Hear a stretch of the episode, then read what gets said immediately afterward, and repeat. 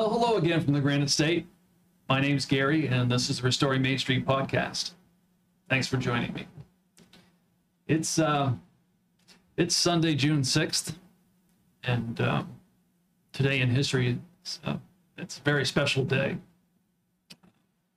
It's a day that we need to take time to actually uh, remember and ponder and um, understand the significance of what D-Day means to all of us, not just in America, but um, to the free world. So I'd like to take this opportunity, just a little bit of your time, to share something with you. I hope you can appreciate it.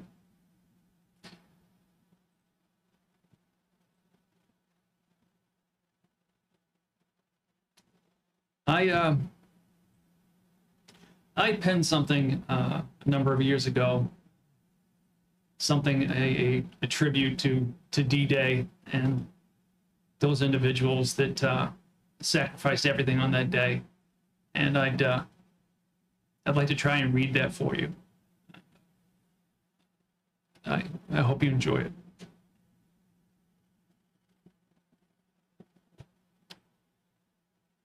For most people today, it seems too long ago. Another world, another time. So distant, you know.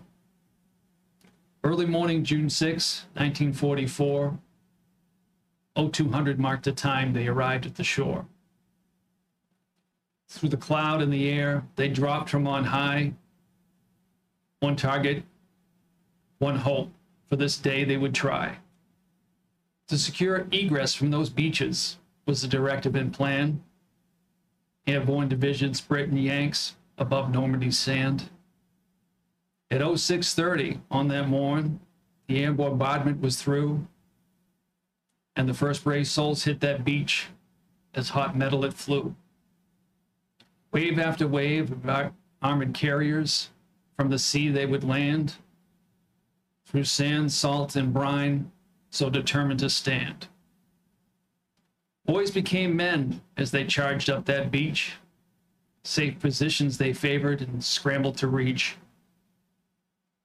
Brit and Canadian left flank Sword Juno and gold, and the Yanks, Utah and Omaha, the bloodiest of tolls.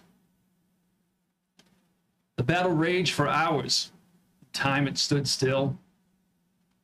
One minute seemed like hours, no relief from that chill. 100 meter cliffs our rangers did scale, then knocked out German cannons in hopes to prevail. Through the orchestrated chaos, that precious campaign, the first fatal blow it was struck, and a victory sustained. But not without casualties. Many lives they were lost. Canadian, Britain, Yank, they all paid a great cost. Today, there in France, you can visit each site where brave men once stood so willing to fight. The beaches, the cliffs, and the monuments, too. A green sea of white crosses under a sky crystal blue. And on those white symbols of freedom, a name it is carved. In memory of each soul, the Lord's shining stars. They look down on us now. You can see them each night, lighting the evening for us of a future so bright. So look up to the heavens whenever you fear. Remember that freedom as upward you peer. Stand strong as they did on that memorable day.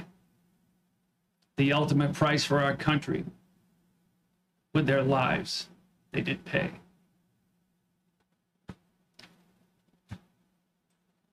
I uh, I wrote that I, I want to say back in 2014 or 15. Just thinking about the sacrifice and um,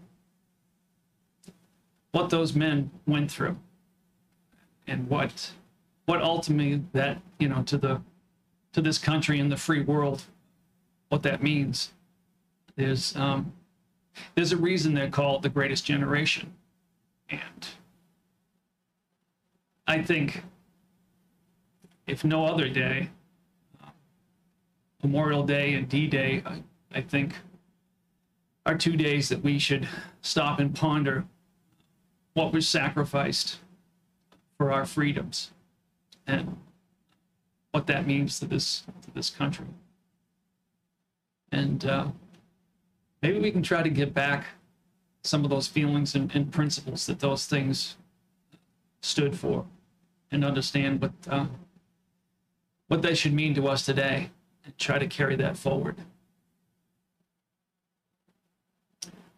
Uh, th- that's that's all I really have. Uh, I don't want to add any more or take anything away from that.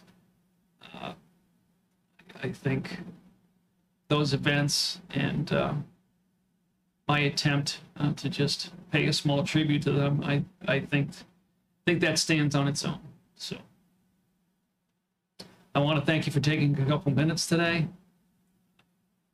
Pray, like I said, that this causes you to pause and, and think about this and, and just ponder some of those things I mentioned. So, uh, as I always do, God, freedom, and family. Because if we lose the first two, our families are certainly doomed. So, again, thank you, and uh, God bless.